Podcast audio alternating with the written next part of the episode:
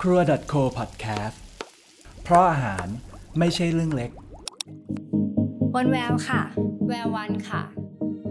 คุณกำลังฟัง Eat and Travel Podcast รายการที่จะชวนนักกินแลกเปลี่ยนจากรอบโลก มาเล่าเรื่องอาหารให้อร่อยหู ให้คุณได้เดินทางรอบโลกผ่านอาหาร และสนุกกับอาหารไปตลอดการเดินทาง สวัสดีค่ะ ว่าพวกเราเป็นใครหนึ่งอย่างก็คือพวกเราเป็นฝาแฝดกันนะคะ คนหนึ่งชื่อวันแวว แล้วก็อีกคนหนึ่งชื่อแวววันค่ะ ซึ่งมีความสามารถในการพูดพร้อมกันแบบที่โชว์ไปเมื่อกี้ แต่ก็ต้องนับหนึ่งสองซ้ำนะ ทุกคนอาจจะงงนิดนึงนะคะ เพราะว่าเสียงเราเหมือนกันยังไงก็ในพอดแคสต์เนี้ยที่เป็นเราสองคนคุยกันเองเนี่ยจะแทนตัวว่าพี่วันกับพี่แววค่ะ ค่ะ เนื่องด้วยว่าตอนเด็กๆเนี่ย เราไม่มีใครยอมเป็นน้อง ก็เลยแทนตัวว่า พี่ด้วยกันทั้งคู่ใช่แต่โตๆมาเนี่ยก็อาจจะหลุดกูมึงบ้าง ก็ต้องขออภัยไว้ในณที่นี้นะคะ โอเค แนะนำตัวกันก่อน เพราะอาจจะมีคนไม่รู้จักว่าฝาแฝดสองคนนี้คือใครค่ะอะพี่วันคือใครคะค่ะ วันนะคะ วันก็ เอ่อทำงานคือไม่เคยทำพอดแคสต์มาก่อน งานส่วนใหญ่ที่ทำเนี่ย ก็จะเป็นพวกเอ่อ กำกับซีรีส์เขียนบทก็คือเขียนบทฮอร์โมนมาทุกซีซั่นนะคะกำกับซีรีส์ชื่อ Great Men Academy นะคะ แล้วก็อ่าทำ MV นู่นนี่มาด้วยกันกับแววนี่แหละ แล้วก็อีกหมวกหนึ่ง ซึ่งก็คือแพลตฟอร์มนี้ที่ทุกคนกำลังฟังอยู่เนี่ยค่ะ วันก็ทำหน้าที่เป็นบรรณาธิการบริหารให้กับเว็บไซต์ครัว .co นะคะ ดูแลใน part content พวกงานเขียนแล้วก็งาน art งานกราฟิกค่ะ อะพี่แววเป็นใครคะเล่าบ้าง แววนะคะ นอกจากงานกำกับกับงานเขียนบทที่ทำกับวันแล้ว แล้วเราก็ทำกับวันอีกอย่างหนึ่งค่ะ ก็คือ ครัว .co นั่นเอง ซึ่งแววจะดูแลในส่วนของ production ก็คือจะทำ content วิดีโอทั้งหมด ไม่ว่าจะเป็นรายการทริปกินแหลกล้างโลก หรือว่ารายการ CIY ก็พูดง่ายๆก็คือเราก็แบ่งภาคการดูแลเว็บครัว .co วันก็จะเป็น part งานเขียน part ถ่ายรูปนะคะที่แววก็จะดูแลเรื่องงานภาพเคลื่อนไหวเป็นหลักนะคะ แต่ว่าแววก็จะชอบเรียกวันไปถ่ายวิดีโอด้วยบ่อยๆ วันทำหน้าที่เป็นตากล้องค่ะ แต่ในวันนี้นะคะเราจะลองเปลี่ยนบทบาทมาเป็น host ให้กับพอดแคสต์แทน ครั้งแรกของ ครัว .co เลย ซึ่งก็คือรายการที่ชื่อว่า Eat and Travel Podcast ค่ะ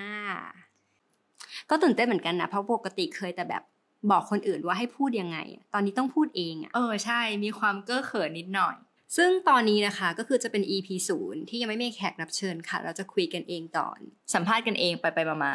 ค่ะ อาจจะถามพี่วันว่าทำไมถึงต้อง Eat and Travel ด้วยค่ะ ก็ด้วยความที่เราทั้งสองคนเนี่ยคลุกคลีกับเรื่องอาหารมาตั้งแต่เด็ก เนื่องด้วยที่บ้านเนี่ยทำกิจการสื่อสิ่งพิมพ์เกี่ยวกับอาหาร ชื่อว่าสำนักพิมพ์แสงแดด ซึ่งเราก็มีทั้งนิตยสารครัว และตำราอาหาร มันก็เลยแบบเหมือนแวดล้อมไปด้วยเรื่องอาหารโดยปริยายเนาะแล้วก็แบบ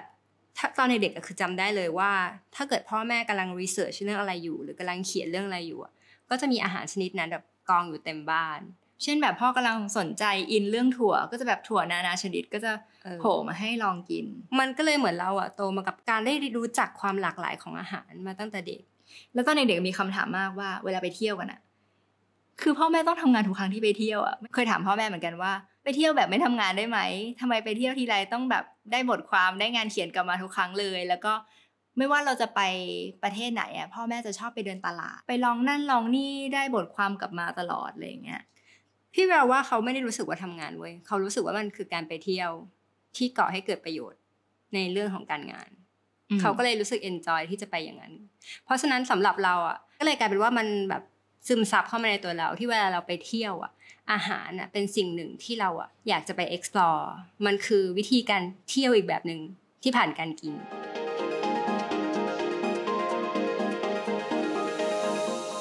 ค่ะ เดี๋ยวต่อไปนี้นะคะ จะเป็น section ที่เราจะมาสัมภาษณ์กันเองแล้ว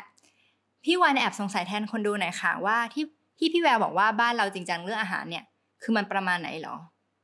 ก็ด้วยความที่พ่อแม่เราอะเป็นคนที่ in เรื่องอาหารมาก เวลาเขาแบบไปเจออาหารอะไรอะเขาก็จะมีความแบบศึกษามันอะอย่างเช่นแบบพ่อ in เรื่องขนมครก แต่มันจะไม่หยุดแค่ขนมครกไทย มันจะกลายเป็นขนมครกเวียดนาม ขนมครกอินโด ขนมครกกัมพูชา คือเขาหยิบขนมครกขึ้นมาแต่เขาสามารถแบบรีเสิร์ชไปถึงต้นตระกูลของมัน หรือว่าวัฒนธรรมขนมครกที่มันแบบอยู่ในหลายประเทศ เออซึ่งมันก็เลยทำให้เราอะซึ่งเป็นผู้ติดสอยให้ตามอะได้ได้รู้จักขนมครกหลาย ๆ ประเทศอะได้รับอานิสงส์จากรีเสิร์ชของพ่อใช่ใช่เราก็ได้กินแล้วเราก็ได้รู้ว่าเฮ้ยขนมครกแต่ละที่มันไม่เหมือนกันแต่มันมีจุดร่วมอะไรบางอย่างเนี่ยมันก็เลยทำให้แค่ขนมครกแบบธรรมดามันแบบสนุกขึ้นมาสำหรับเราอะนะแล้วพ่อนะคะจะเป็นคนประเภทว่า research แล้ว ไม่เก็บไว้กับตัวเองคนเดียว ต้องลงมือทำต้องลงมือทำเอามาให้ลูกชิม แล้วก็พูดสิ่งที่ตัวเอง research เนี่ยกรอกหูพวกเรา มันเลยทำให้เรามีประสบการณ์กินที่หลากหลาย คือเราได้กินยำใบชาตั้งแต่เด็กยำใบชาหรือเลอเพสโตของพม่าอาหารพม่าเนื่องจากพ่อเคยไปทำงานพม่า ก็ก็ทำเองเลย หลังจากนั้น มีแบบว่ายำใบกระเจี๊ยบอย่างเงี้ยใบกระเจี๊ยบผัดแบบสไตล์พม่าหรือแบบอะไรว่าแววขนมจีน ขนมจีนแบบพม่าโมฮิงกาโมฮิงกาที่แบบว่าเอาหยวกกล้วยมาทำอย่างเงี้ย นอกจากนั้นแล้วอะมันก็จะมีพวกอาหารอย่างอื่นที่แบบการงานมันทำให้เขาต้อง research แล้วสุดท้ายมันก็กลายเป็นอาหารประจำบ้านอะเช่นตอนที่พ่อศึกษาเรื่องสลัดอาเซียนจำได้ปะคือกำลังจะทำตำราอาหารสลัดอาเซียน มันก็เลยกลายเป็นว่าสลัดเต้าหู้ทอด ถั่วงอกใส่กะปิของอินโดอะกลายเป็นอาหารประจำบ้านเราไปเลย ใช่ ซึ่งเป็นเมนูที่พ่อเรียกร้องให้พ่อทำบ่อยมากอะไรเงี้ย เออรู้สึกเหมือนแบบมีเรื่องฝังหัวตั้งแต่เด็กว่าแบบ ให้ลองกินอะทำไมถึงจะไม่ลอง ลองแล้วไม่ชอบก็ไม่ต้องกินก็ได้ แต่ว่าให้ลองก่อน มันก็เลยกลายเป็นว่า เราเป็นคนค่อนข้างเปิดกับอาหารมากมีอาหารแปลกใหม่อะไรมาแล้วก็จะลองอะไรเงี้ย เหมือนมีความคิดว่าก็คนอื่นเขากินได้ทำไมเราจะกินไม่ได้เนาะ ใช่ใช่ คือเราอะกินอาหารได้หลากหลายมาก เพราะเรารู้สึกว่าเราอยากจะลองก่อน นี่คือ experience ที่เราควรจะเปิดโอกาสให้ตัวเอง แต่ว่ามันก็ไม่ใช่ทุกอย่างที่เรากินได้ มันก็มีบางอย่างที่เราแบบไม่ไหวจริง ๆอะไรเงี้ย เช่น เนื้องูอะเราอาจจะ กินได้นิดหน่อยอยากลองชิมอะไรเงี้ยรู้สึกแบบอะลองดูอะไรเงี้ยแต่ถ้าเกิดให้พี่แววกินแมวกินหมาที่มันเป็นสัตว์เลี้ยงอะพี่แววก็ไม่ไหวเหมือนกันเออเออ มันมันขึ้นกับคุณค่าทางจิตใจมั้ง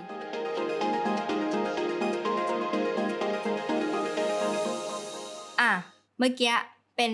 เนื้อหาเกี่ยวกับอาหารในบ้าน เรายังไม่ได้ออกนอกบ้านเลย ทีเนี้ยอยากรู้ว่าเวลาเราไปเที่ยวกันเนี่ย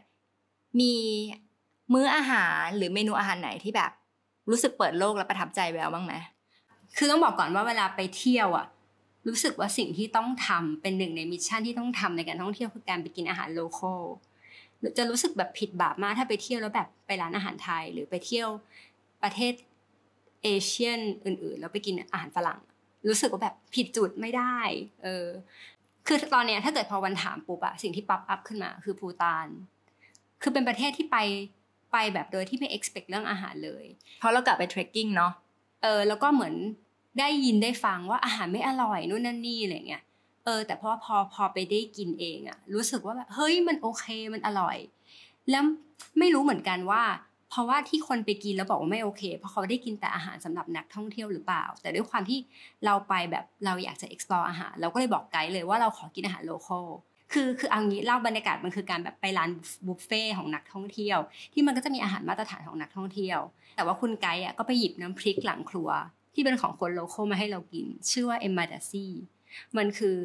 อ่าชิลลี่ชีสอะเหมือนพริกที่เอาไปผัดกับชีสซึ่งเป็นอาหารท้องถิ่นมันเป็นน้ำพริกพื้นฐานของบ้านเขาอะเป็นพริกติดโต๊ะเลยอะเออทุกมือต้องมี ซึ่งเราแบบชอบมากรู้สึกประทับใจมากปรับปรื้มมาก ยังคิดถึงอยู่ทุกวันนี้มันอร่อยมาก เรารู้สึกเสียดายแทนนักท่องเที่ยวทุกคนถ้าเกิดไปแล้วจะไม่ได้กิน เพราะว่า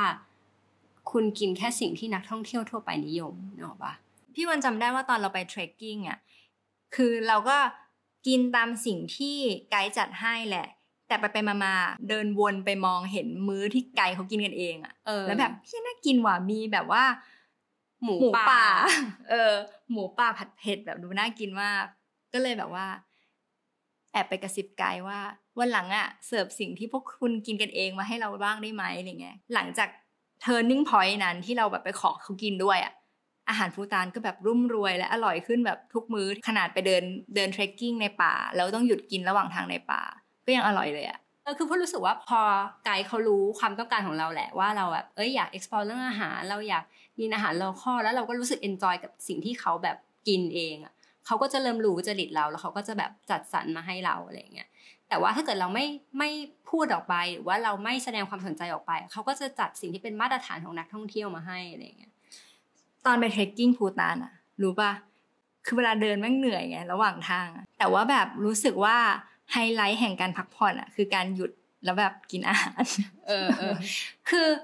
พี่แววอะตอนเด็กๆอะพ่อแม่เหมือนที่วันพูดแบบว่าแบบไม่เข้าใจเลยว่าแบบทำไมพ่อแม่ต้องไปเที่ยวตลาดตลอดอะแต่พอโตมาแล้วรู้สึกว่า คือการไปเที่ยวตลาดนี่แหละที่ทำให้เราได้เห็นอาหารโลคอลอะมันเหมือนเป็นเป็นช่องทางคือถ้าเกิดเราไปแค่ร้านอาหารที่แบบเป็นจุดท่องเที่ยวต่างๆ เราก็จะเห็นอาหารเหมือนที่นักท่องเที่ยวทั่วไปเห็น การเดินตลาดเป็นช่องทางที่ทำให้เราได้เห็นสิ่งที่มันนอกลู่นอกทางขึ้นอะเหมือนเป็นวิธีวิถีชีวิตที่เขาใช้กันอยู่แล้วด้วยเออก็เลยเริ่มเข้าใจพ่อแม่ขึ้นมาว่าทำไมถึงชอบเดินตลาด มีอีกอีกอันหนึ่งประทับใจจดจำของพี่วันมากก็คือเซี่ยงไฮ้ปะเซี่ยงไฮ้เออ พี่ได้กินกบใช่ปะมึงอย่า spoil ดิเรื่องอะอะมึงเล่าต่อมึงเล่าต่อก็คือเราไปเซี่ยงไฮ้กันแล้วก็ตอนนั้นเนี่ยยังไม่มีเพื่อนที่พูดภาษาจีนได้อยู่ในก๊วน ก็เลยมีแค่สามคนที่พูดภาษาจีนไม่ได้ แล้วเซี่ยงไฮ้มันมีความเป็นเมืองหรูหราไฮโซใช่ปะแต่เราไม่มีตังค์เว้ยเราก็เลยไปเดินโซนที่แบบ ไม่ใช่แบบโซนไฮโซที่ทุกคนไปถ่ายรูปอะ เป็นโซน local เป็นโซนตรอกซอกซอยอะไรก็ไม่รู้ แล้วก็ด้วยความที่พูดภาษาจีนไม่เป็นอะเราก็เลยเลือกร้านที่ดูบ้านๆนี่แหละ แต่ว่ามีรูปอาหารให้จิ้ม แล้วก็เดินเข้าไปเลยค่ะ แล้วก็พูดอะไรไม่รู้เรื่องแล้วก็จิ้มมาหนึ่งรูปที่ดูแบบเผ็ดเผ็ดพริกพริกแซบแซบเอามากินกับข้าว แล้วก็เป็นจานมโหฬารมากมาตั้งที่หน้าโต๊ะอืมแล้วเราก็แบบจำได้เลยว่า ทุกคนก็กินเข้าไปแล้วก็แบบอร่อยอร่อย เผ็ดอร่อยกินกับข้าว แต่นี่มันเนื้ออะไรนะ แล้วก็แบบ เอ๊ะ เนื้ออะไรวะ แกมันเหมือนเนื้อปลา แต่ก็ไม่นะ หรือมันเหมือนเนื้อไก่ด้วย แล้วก็มีกระดูกด้วย กระดูกอะไรวะ กระดูกเล็ก กระดูกเล็กเป็นข้อเล็กๆ แล้วก็มีความแบบตายแล้วคืออะไรนะ แล้วอยากรู้มาก ก็เลยเรียกพี่พนักงานมา แล้วก็แบบทำท่าเพราะพูดไม่รู้เรื่องทำท่าว่าแบบ อบอบเขาก็แบบ ใช่กบจะแม่ แต่ว่า เออโชคดีที่เรากินกบกันเป็นอยู่แล้ว แต่ไม่เคยกินกบต้มเว้ยเคยกินแต่กบทอดเออนี่เป็นครั้งแรกที่กินกบต้ม แต่ว่าเออพี่มันว่าความพิเศษคือว่า เรากินโดยที่เราไม่รู้มันคืออะไรอะการกินอาหารจิ้มมาหนึ่งอย่างโดยที่ไม่รู้ว่าคืออะไร มันต้องเปิดใจประมาณหนึ่งมันอะไม่ต้องมี expectation ใช่ มันเหมือนว่าเราหยิบกล่องสุ่มแล้วก็แบบกินอันนี้แหละ แล้วพอกินแล้วเราแบบค่อยๆละเมียดรสชาติของมันจนรู้ว่าเป็นกบอะ คือแสดงว่าเราแบบใช้โสตประสาทสัมผัสแบบ กินมันมากๆอะไรอย่างเงี้ยเป็นมื้อที่มีกำแพงภาษา และกำแพงเรื่องอาหาร แต่ว่าแบบ enjoy อาหารเนี้ยแล้วก็หลังจากนั้นก็เลยรู้ว่ามันมีดิชกบผัดเผ็ดผัดพริก ต้มพริกอะไรเนี่ย อยู่ที่ร้านอื่น ๆด้วย แล้วก็รู้สึกว่าอยากไปตามหากินอีก ตอนที่อยู่ที่เมืองนั้นอะไรเงี้ยก็เป็นมือที่แบบมีเรื่องราวประทับใจ อืมอืมมีอะไรอีกไหมของแววคือไม่รู้ว่าทำไมเหมือนเวลา ให้นึกถึงทริปอะไรบางอย่างอะ มันจะนึกถึงเมนูที่ได้กินในทริปนั้น มันมีความแบบอยากกลับไปกินอีก มีความจำความประทับใจนั้นได้สำหรับพี่แววมันแบบ มันภาพจำมันชัดกว่าสถานที่ท่องเที่ยวอีกอะเช่นแบบตอนนั้นไปถ่ายทริปกินแหลกล้างโลกซีซั่นหนึ่งที่เมืองโอซาก้า แล้วตอนนั้นก็คือแบบปิดกล้องวันสุดท้ายแล้ว รู้สึกแบบอ๋อเหนื่อยไม่ไหวแล้วไม่ถ่ายแล้ว ก็เลยไปกินร้านแบบอิซากายะใกล้ๆโรงแรมที่เราแบบไม่ได้ expect ความดีงามอะไรเลย พอไปกินปุ๊บก็แบบสั่ง สิ่งที่เขาเรียกว่าชิราโกะมา แล้วมันเป็นชิราโกะไม่ธรรมดา มันเป็นชิราโกะของปลาปลากระเป้า ซึ่งมันจะเป็นแบบพวงใหญ่มาก ตอนก่อนกินรู้ไหมว่ามันคืออะไร ก่อนกินไม่รู้ว่าคืออะไรเว้ย เพราะว่าไอ้บิมอะบอกว่ามันเป็นแบบไข่ปลาอะไรทำนองเนี้ย เออบิมก็เป็นคนที่พูดภาษาญี่ปุ่นได้ แล้วก็รู้จักอาหารญี่ปุ่นอะไรเงี้ย แต่นางก็ไม่รู้ว่าชิราโกะคืออะไร ก็รู้แค่ว่าแบบมันคือไข่ปลาแหละ สักอย่างอะของปลาปลากระเป้าเนี่ยแล้วก็เลยสั่งมากิน คือด้วยความที่แบบเป็นคนแพ้ไข่ เห็นอะไรที่เป็นไข่ปลาปุ๊บก็แบบกูต้องกินอะไรเงี้ย แพ้ไข่คือเห็นไม่ได้ต้องกินเออไม่ใช่แพ้ผื่นคัน เออ อะก็เลยสั่งมา มันก็จะเป็นแบบชิราโกะแบบเหมือนเป็นพวงแบบทรงเหมือนลูกลักบี้อะไรเงี้ย แล้วก็ย่างย่างไฟผิวมันก็จะเกรียมเกรียมๆแล้วก็มีโรยเกลือมา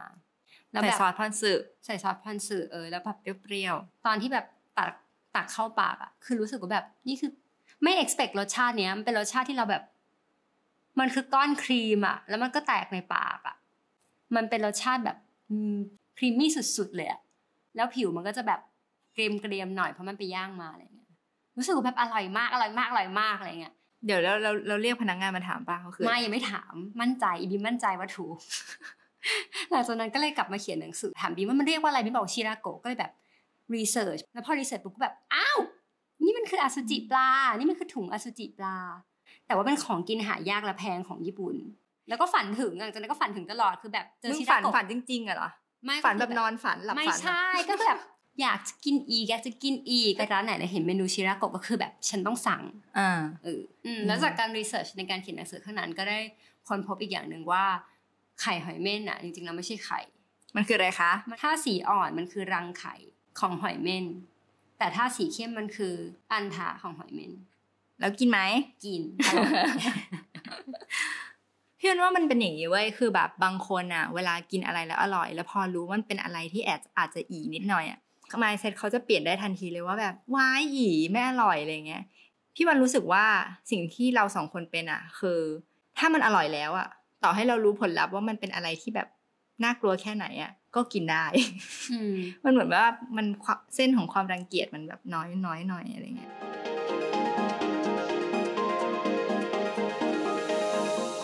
และนี่ก็คือประสบการณ์กินของพวกเราทั้งสองคนเนาะเป็นตัวอย่างเล็กๆ น้อยๆ แต่ว่าเอามาเล่าก็สนุกดีเออรู้สึกว่าเรื่องการกินมันเป็นสิ่งที่เราจดจำจากการท่องเที่ยวอะรู้สึกว่าแบบมันประทับใจอะพอเรื่องกินเป็นเรื่องใหญ่สำหรับการท่องเที่ยวของพวกเรานะคะ ก็เลยอยากจะรู้ว่าคนอื่นอะเขาเป็นบ้างหรือเปล่า เราก็เลยอยากจะชวนแขกรับเชิญที่เขาแบบเป็นนักเดินทาง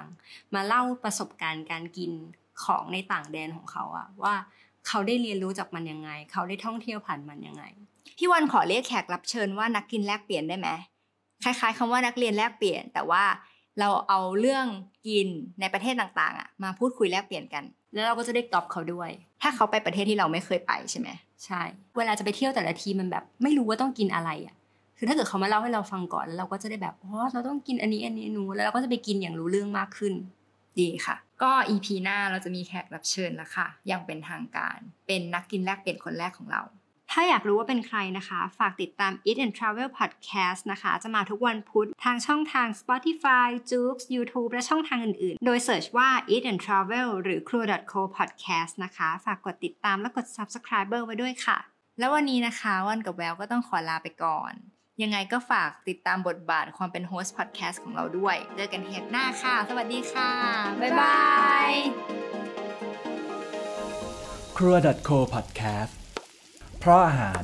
ไม่ใช่เรื่องเล็ก